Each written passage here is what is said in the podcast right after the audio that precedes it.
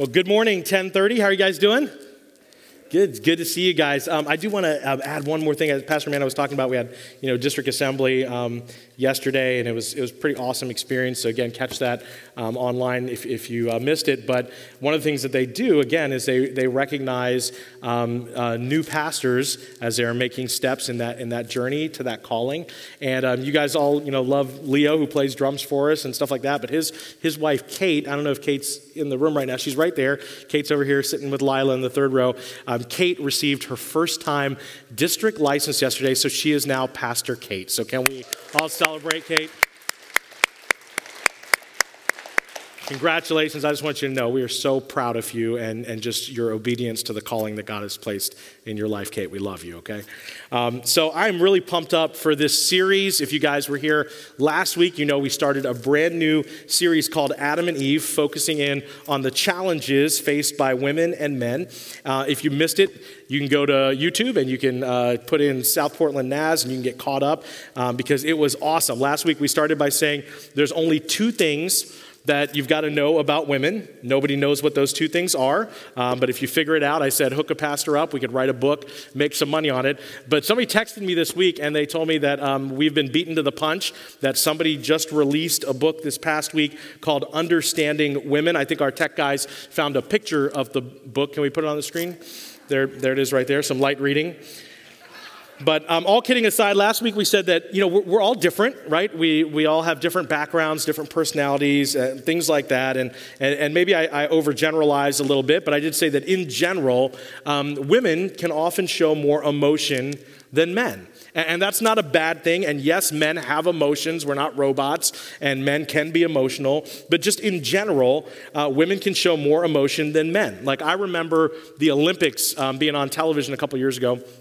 And I walked into the living room, and my wife and my three daughters, they were watching women's gymnastics. And I was like, oh, that's pretty cool. And so I came and I sat down and I started, started watching with them. And then it, it went to a commercial and a McDonald's commercial came on, and it was like an Olympic kind of commercial with inspirational music playing. And there was an athlete, and they fell down, and their mom came and gave them a hug. And, and I look over at my wife, Julie, and she is sobbing on the couch. And I look over at my daughters, and they have tears flowing down their cheeks. And I'm thinking, what the flip is going on? And my wife is like, Isn't that beautiful? Isn't that the most beautiful thing you've ever seen? And all I was thinking was, I wanted a Big Mac, so I got up and went to Mickey D's, okay?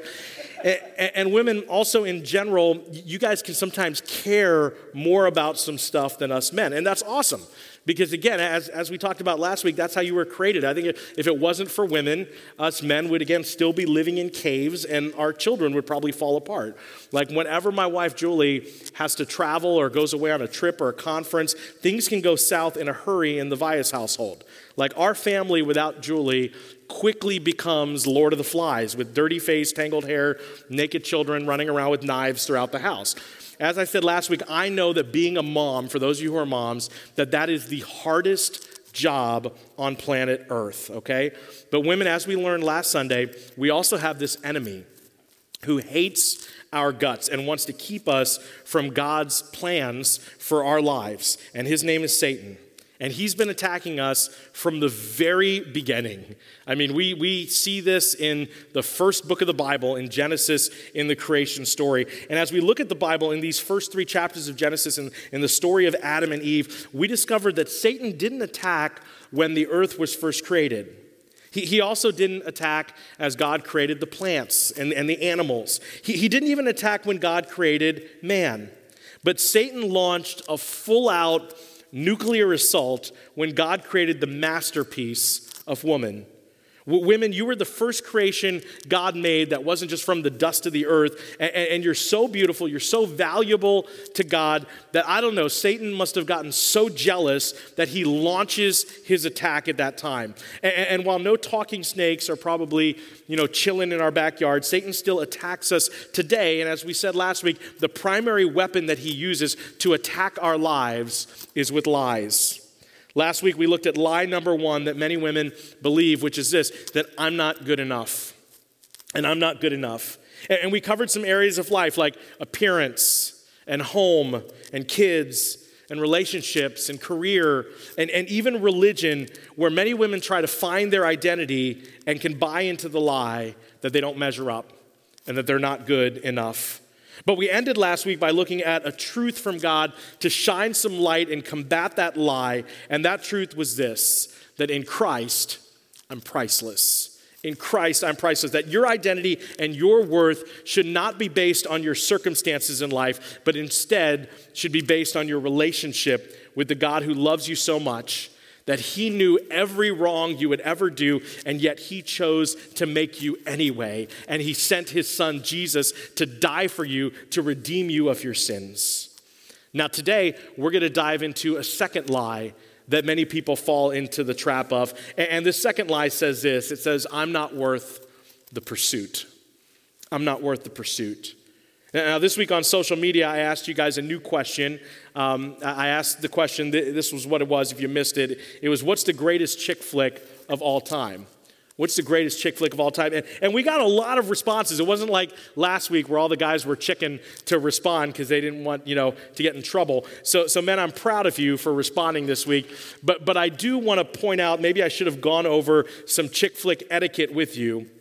Men, you're allowed to have one favorite chick flick, but it must be followed up immediately by you stating the words and Gladiator, Braveheart, Die Hard, or some other manly film to avoid losing your man card. So, for example, I'll give you an example. My favorite chick flick is 10 Things I Hate About You and Passion of the Christ, okay? Because Jesus was manly. I just, just saying, he was a carpenter. He walked everywhere he went. He was not some wimpy dude holding a lamb like some people think. Uh, he probably had the physique of a UFC fighter. Okay, I just want to point that out. So, for, for uh, you know, I went to I went to Israel a couple years ago, and we walked like where Jesus walked. And l- let me tell you, I mean, he he was a strong, strong dude. And we're going to plan that trip. I'm, I'm still hoping for us to be able to do that, uh, to, to make that trip to Israel. But, but for some of the guys in my small group, um, I, I, just want to, you know, again, clarify and point out that, um, you know, listing all your favorite Reese Witherspoon movies, starting with Sweet Home Alabama and ending with Legally Blonde, was not cool. I just want to point that out. But we got all kinds of answers. The movie that many people said was the greatest chick flick of all time was The Notebook. Are there any Notebook fans? in here. Okay, some of you guys. Um, and I have to admit, actually, Pastor TJ, he listed that as, as what he thought was the greatest chick flick movie. And I have to admit, I shed a tear or two watching that movie. That was, that was a hard one to watch. A few people said Titanic. I'm not sure that was a great love story, okay? Oh, Jack, I'll never let you go. Never mind, you're gonna die. Like, can we all just admit this morning that there was room on that door for Jack, right? like Rose was completely wrong. And then she throws away a $50 million like diamond, like save that for your grandkids, you know, set them up for life, okay? Sorry, I'm rambling. But let's just be honest about chick flicks. Here's, here's why we like them. Because almost every chick flick follows basically the same kind of template. Man and women meet, there's a spark, there's some conflict or some confusion that happens in the relationship. They struggle. Man continues to pursue and fight for her, and at the end, he wins her heart. And it's beautiful and it's awesome, and people leave the theater crying after seeing it. See, every woman wants to feel pursued and fought for. Now, some women may take offense to that, and they're like, I don't need that. I don't need anyone pursuing me. But then they'll go to a chick flick and they'll, they'll cry at that movie, okay? In fact, some of these women were actually in a chick flick. Remember my Indian princess Jasmine? I told you guys I liked Aladdin last week. Girlfriend was like, I don't need a man, I got a tiger, I got Rajah. And then Aladdin rolls up, and five seconds later, she's on a magic carpet singing, I can show you the world. You guys remember that? And then there's Beauty and the Beast. Remember Belle? I don't need you, Gaston. I just need a good book. She fell for a beast a literal be- girlfriend married Chewbacca, okay? That gave me hope as a teenage guy there would be someone for me. At the core of our being, all of us, men and women, at the core of our being, we want to feel pursued. And women, it's not wrong to feel that way. It's not wrong, again, to have desires and emotions. The, the key, however, is that we must be able at times to surrender how we feel to the truth of what God says. Because whenever we start to elevate feelings above the Word of God, like the forbidden fruit, it always goes badly. Always. Now, with that in mind, let's look at a bit more detail this week at the creation story in Genesis chapter 2. Here's the account in Scripture, okay? Here's what it says It says, The Lord God said, It is not good for the man to be alone. Remember, he's making creation. Every time he's creating stuff, it is good. It is good. It was good. It is good. And then he makes the man and he gives him a job. He tells him to name the animals. He starts naming the animals. They're in pairs, you know, they're male and female. And God looks and he says, Wait a minute, this is not good. It's not good for the man to be alone. He says, I will make a helper suitable for him. So the Lord God caused the man to fall into a deep sleep. And while he was sleeping, he took one of the man's ribs and he closed up the place with flesh flesh.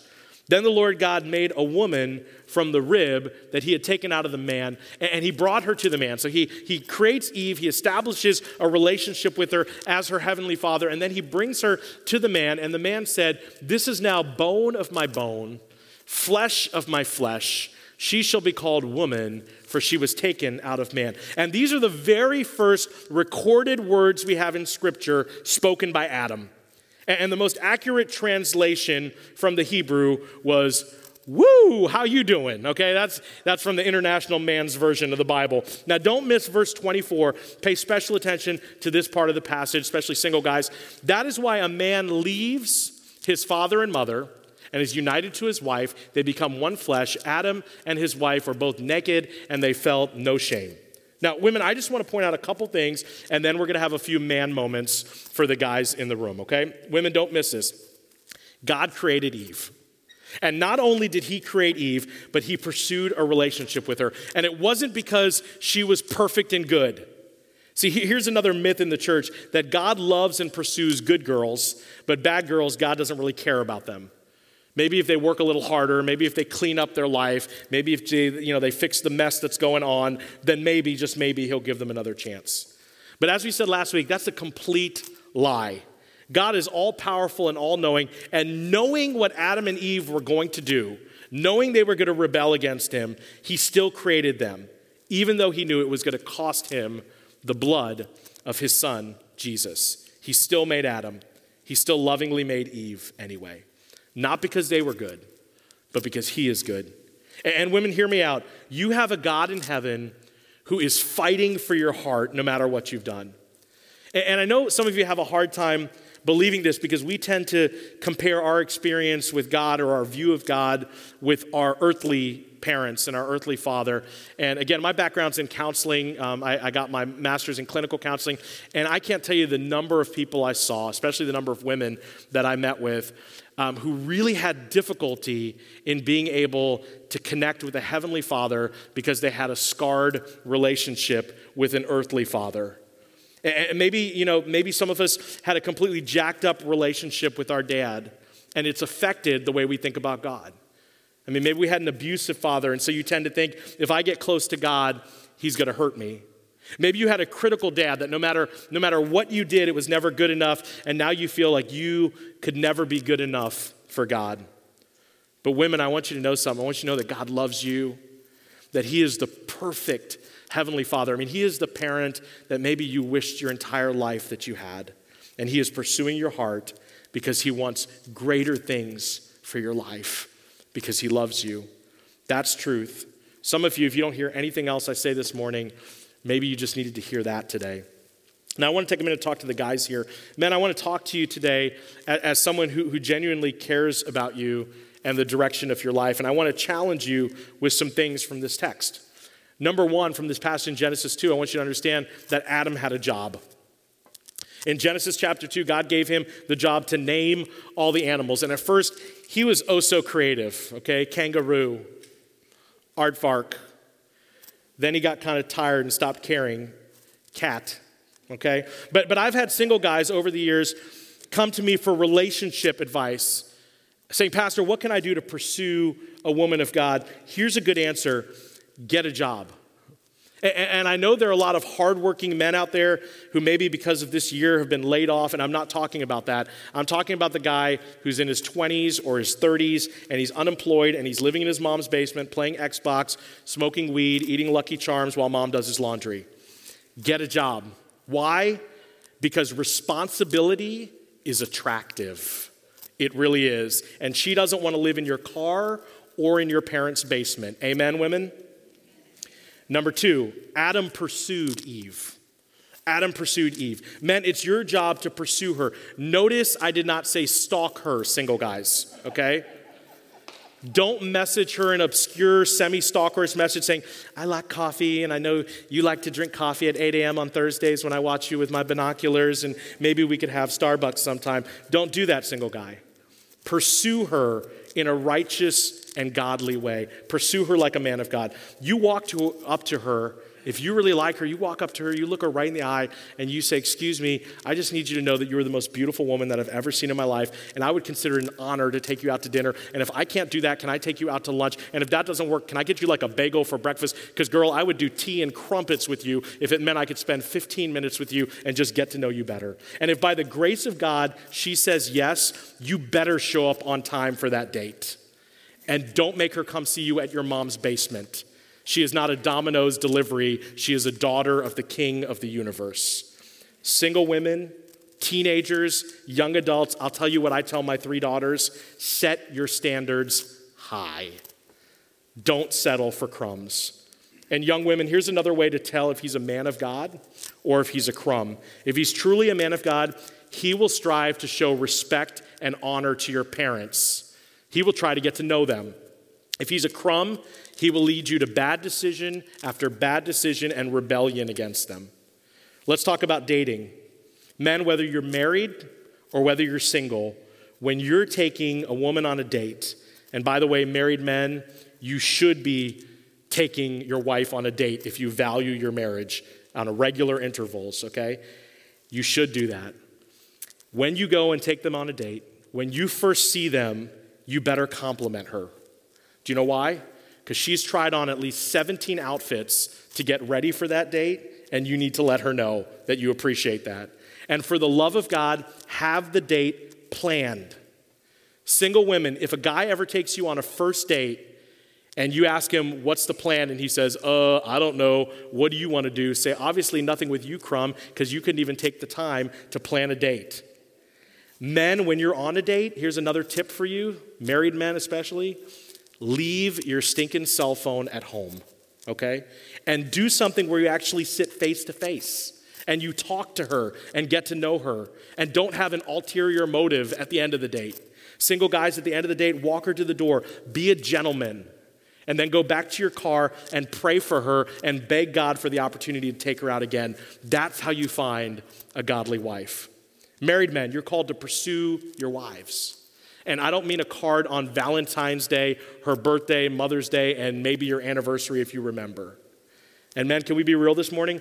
Most of us, we do a really crappy job with this. Notice I said us. If I brought Julie up here, she would probably say on a scale of one to 10, there are some days where I can be a negative two. Okay? She's like, Can you make a flipping bed in the morning? Can you remember to lift the toilet seat and close it in the middle of the night? Okay? So I'm in this boat with you guys because I get it. Sometimes we get home and we're tired and we go and we sit in a recliner and we turn on Sports Center or the news. And after about an hour, our wife comes to speak to us, and all we hear is Charlie Brown's teacher, wah, wah, wah, wah, wah, wah, wah, wah. But married men, we're called to pursue our wives. She wants to know that you are still willing to fight for her heart. Well, how do I pursue my wife? Here's a novel idea ask her. Ask her. As we said, all women are different. Ask her, what's meaningful to you? What act of service touches your heart and makes you feel loved? And don't say, I don't have the time.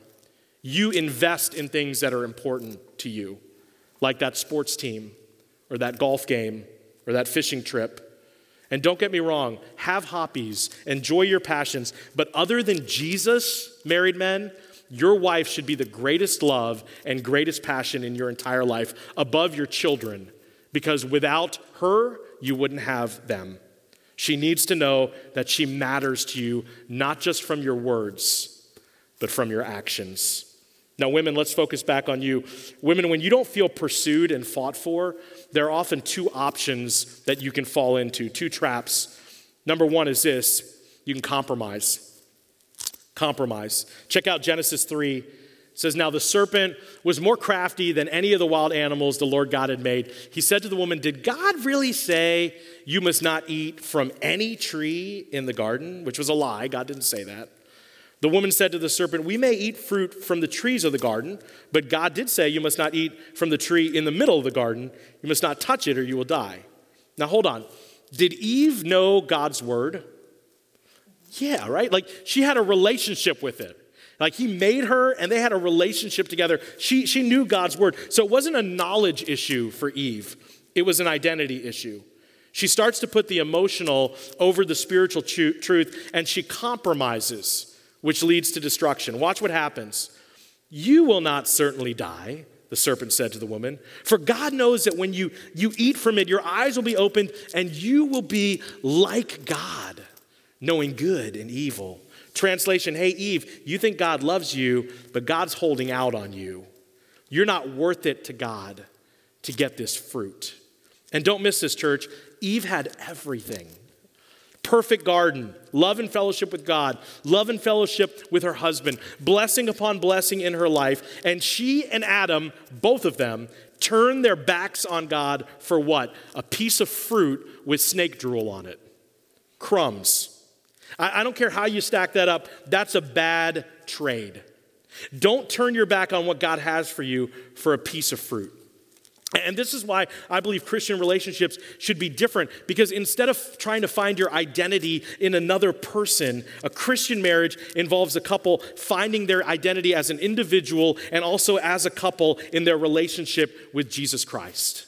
And when both partners can do that, that's a relationship that can last a lifetime. That's a relationship that can stand the course of time. Romantic feelings come and go. Feelings come and go, they ebb and flow. Ask any couple in here who's been married long enough. Marriage takes work, marriage takes effort. And if God isn't the center of the relationship, there will come a day where you look at your spouse and you will think to yourself, I married a piece of fruit. I've traded the blessings of God for fruit. Women, you are worth the pursuit of someone who fully loves Jesus and will treat you like a daughter of the king, not an object to be conquered. Don't compromise. Here's the second trap that women can fall into. Option number two is control. Control. Have you ever met a controlling woman? Men, don't answer that. You get hurt this morning. Okay? Here's what Genesis 3 6 says. When the woman saw that the fruit of the tree was good for food and pleasing to the eye and also desirable for gaining wisdom, she took some and ate it. She also gave some to her husband. What's that next phrase, church? Who was with her? Don't miss that, okay? Who was with her and he ate it. Okay? Notice again, where was Adam while all this stuff with the talking snake was going down?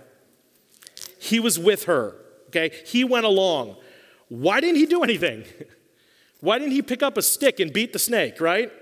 He was just as guilty as Eve. I, I had a, a, single guy friend many years ago, and he couldn't wrap his mind around this. And, and he asked me, he's like, why would Adam just go along with this plan? And I was like, let me unpack this for you, bro. You're with your wife in paradise. There's no clothes, and she's holding some fruit. There's not a man alive who would turn that down, okay? Married men, to this day, if your wife called you while you were at work and said, Guess what, honey? I have a tray of fruit, nothing else. I'm thinking about you. What are you doing? You wouldn't even hang up the phone. You would run out of your office. You don't care if you got fired. You might not drive home. You might run home to get to her. Women, you hold incredible power over the man in your life. Eve had power over Adam too. But some women, they use their power to control men. Let me walk you through some hypothetical scenarios. I know none of these apply to the women here. I know none of you struggle with this, but we all know people who do. Constantly yelling at, screaming at, and demeaning your husband and children in an effort to control them. There are some kids and some families, maybe that was you as a kid, and their prayer is, Dear God, get me out of this house. And one of these days they're gonna leave and they may never come back. A parent's job, by the way, is to move from controlling kids when they're younger to starting to release and have influence in their lives as they get older. I mean, we talked about this in, in my small group uh, this past week, this exact thing. Some parents can't navigate that well. And so they try to control and control and control and control, and they scream and they yell in a desperate attempt to maintain control. And, and I've heard some women say, Well, I can't help it. I'm a woman. It's my emotions. And let me just tell you, that is such an insult to the countless women in this world who don't constantly scream and yell and demean their husband or children. Some women use tears as a manipulation tool. And again, it's okay to cry and have emotions, but there are some women who can turn it on like a faucet and they use tears to get whatever they want. And the excuse is, well, I'm just emotional. No, that's actually manipulation, and that's not godly. There's some women who are passive aggressive. When they're upset, they just walk around with a scowl on their face, slamming doors, giving their spouse the silent treatment. He's like, Is something wrong? She's like, Nothing. Are you sure? Nothing's wrong. Well, you've just stabbed that loaf of bread like 16 times. I'm pretty sure it's dead. Women, healthy communication is a key to a healthy marriage. It's what keeps it together. And the lack of it is what tears it apart. Men and women, we need honest, loving communication to have a healthy marriage. Now, this is a touchy one, especially for single women, but some women, when they don't feel pursued, they try to control the situation by their appearance and how they dress. And nothing is wrong with dressing pretty. As I said last week, when I look around, you know, this room and our, and our church, I mean, all of you women, you are beautiful. You are absolutely beautiful. But there are some women who seek inappropriate attention from men with how provocatively they dress. And single guys, here's a word of advice for you when it comes to dating. If a woman is dressing slowly to get you to solely to get you to focus on her body, it's probably because she doesn't want you to see her heart. So don't fall for that, bro. But pastor, she's hot. So's hell. You don't want to go there either, okay? Let's end today with Genesis 3:13. So God knows what Adam and Eve have done. And he asks Adam, "What's going on?" And Adam's a little bit of a weak man, and he just throws his wife under the bus. He just puts all the blame onto Eve. But check out Eve's response in Genesis 3:13. Then the Lord God said to the woman, What is this you have done? The woman said, The serpent deceived me, and I ate. And I ate. She doesn't just blame the serpent, she also says, I ate. She admits what she did. She takes responsibility. That's confession and repentance. God, I was wrong. I admit what I did. And God responds to that. Here's the big truth today to combat the lie that I'm not worth the pursuit. The truth is this that Jesus is proof that I am worth the pursuit. That Jesus is proof that I'm worth the pursuit. The bloodstained cross and the empty tomb are proof that we are worth the pursuit because Adam and Eve, after they unleash sin into the world, God did not give up on them. And He did not give up on their descendants. Later in Genesis 3, God clothes Adam and Eve from, from garments of skin. And many biblical scholars believe that God used a lamb as a sacrifice as a foreshadowing of what he would eventually do to save all of us from our sin, that he would send his one and only son, Jesus, the Lamb of God. God didn't give up on them. And, and with all my heart, I believe that God is pursuing many of the women and men who are with us today. No matter what you've done, God loves you. For some of you, this truth is really hard to grasp and believe. Because maybe even in your church experiences growing up, you've only felt judgment or condemnation. And if that's the case, on behalf of the church of God, I want to apologize to you this morning for that experience. A few years ago, I attended a conference and I heard a pastor named Matt Chandler share a really powerful story related to this. He talked about how in college, he and a few of his friends started a small group Bible study together on their campus and they invited several unchurched friends to be a part. One of the friends who joined them was a young woman in her 20s, and she was a single mom who they learned later had been in bad relationship after bad relationship after bad relationship. In fact, she had just come out of her latest bad relationship where she was involved with a married man. And they tried to love on her and to love on her four year old daughter. They would help with babysitting and things like that. And, and she eventually agreed one week to come to church with them on a Sunday. And this was, a, again, a campus church. It was mostly college students and, and young adults. And after the worship team had played, the minister came up and he said to the nearly thousand young adults who were in attendance that morning, he said, Today I want to talk with you about sex. And the friends who had invited the girl, they all thought, uh oh, like this could be a problem. And the minister, he pulls out this perfect red rose and he smelled it. And he says, Look at this rose. It's so perfect. It's so beautiful. And then he threw it out into the crowd. And he said, Go ahead, pass it around, pass it around. Touch it, feel the texture of the rose, smell it, pass it around the room while I share this message with you. And then he began to preach. He began to preach a fear mongering message on the topic of the dangers of sex. And this group of friends sitting with this young woman in her first time in church were absolutely horrified. And then at the end of the service, he calls for the rose. He says, Bring it back up, bring it back up.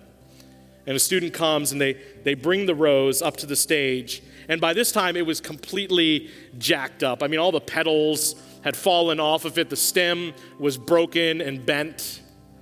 And he lifts this rose up in the air and he says, Now, who in the world would want a piece of broken trash like this?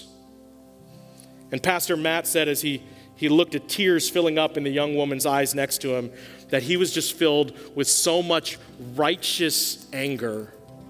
And he just wanted to scream out at the pastor, Jesus does. Jesus wants the rose. That's the point of the gospel.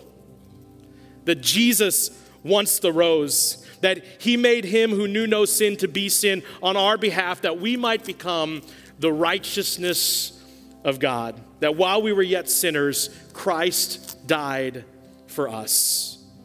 So let me just say this as we as we end this morning. For, for the woman here today, and you just feel like your past is haunting you, and you're not good enough, and you're not worth the pursuit, I have good news for you. Jesus wants you. To him, you are worth the pursuit, and he is fighting for your heart today. And in him, you can be made whole. And your scars can start to heal as you're made into a new creation in him. To Jesus, you are worth the pursuit. Can we pray together this morning, church? Heads bowed and eyes closed. Heavenly Father, my prayer is that everyone listening today, whether here in attendance or watching online, but especially our women, that they would come to embrace this incredible truth that no matter what they've done, no matter their past, that you are the God who loves them, who's pursuing them, and who's fighting for their heart.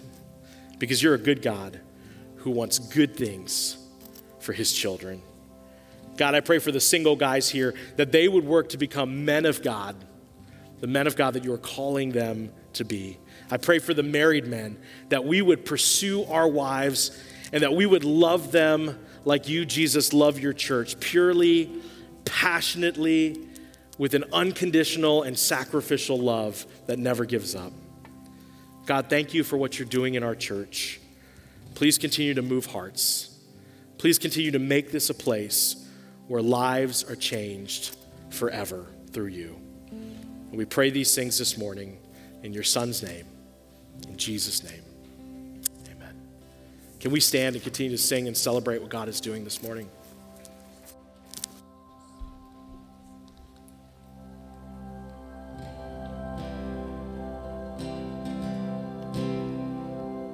Great is thy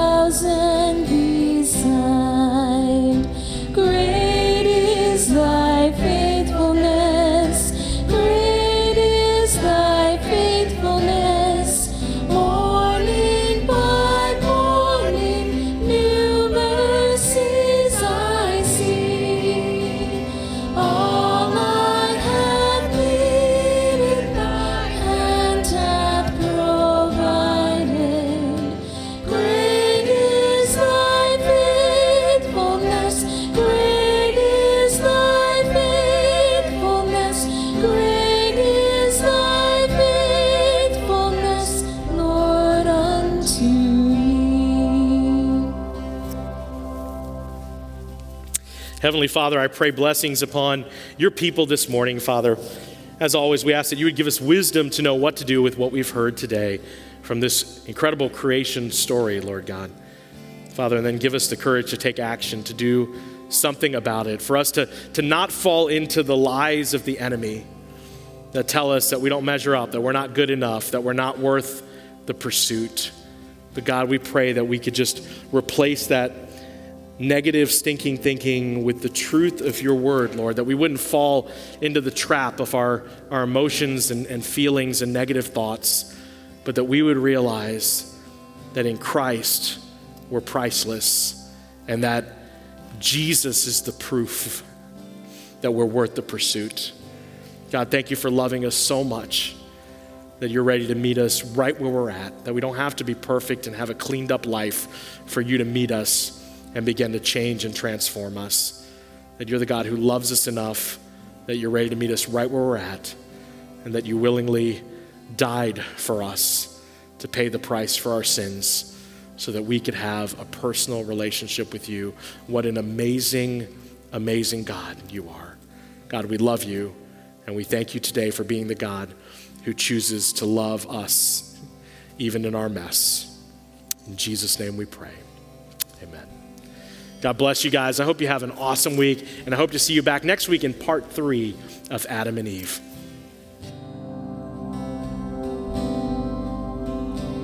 Great is thy faithfulness.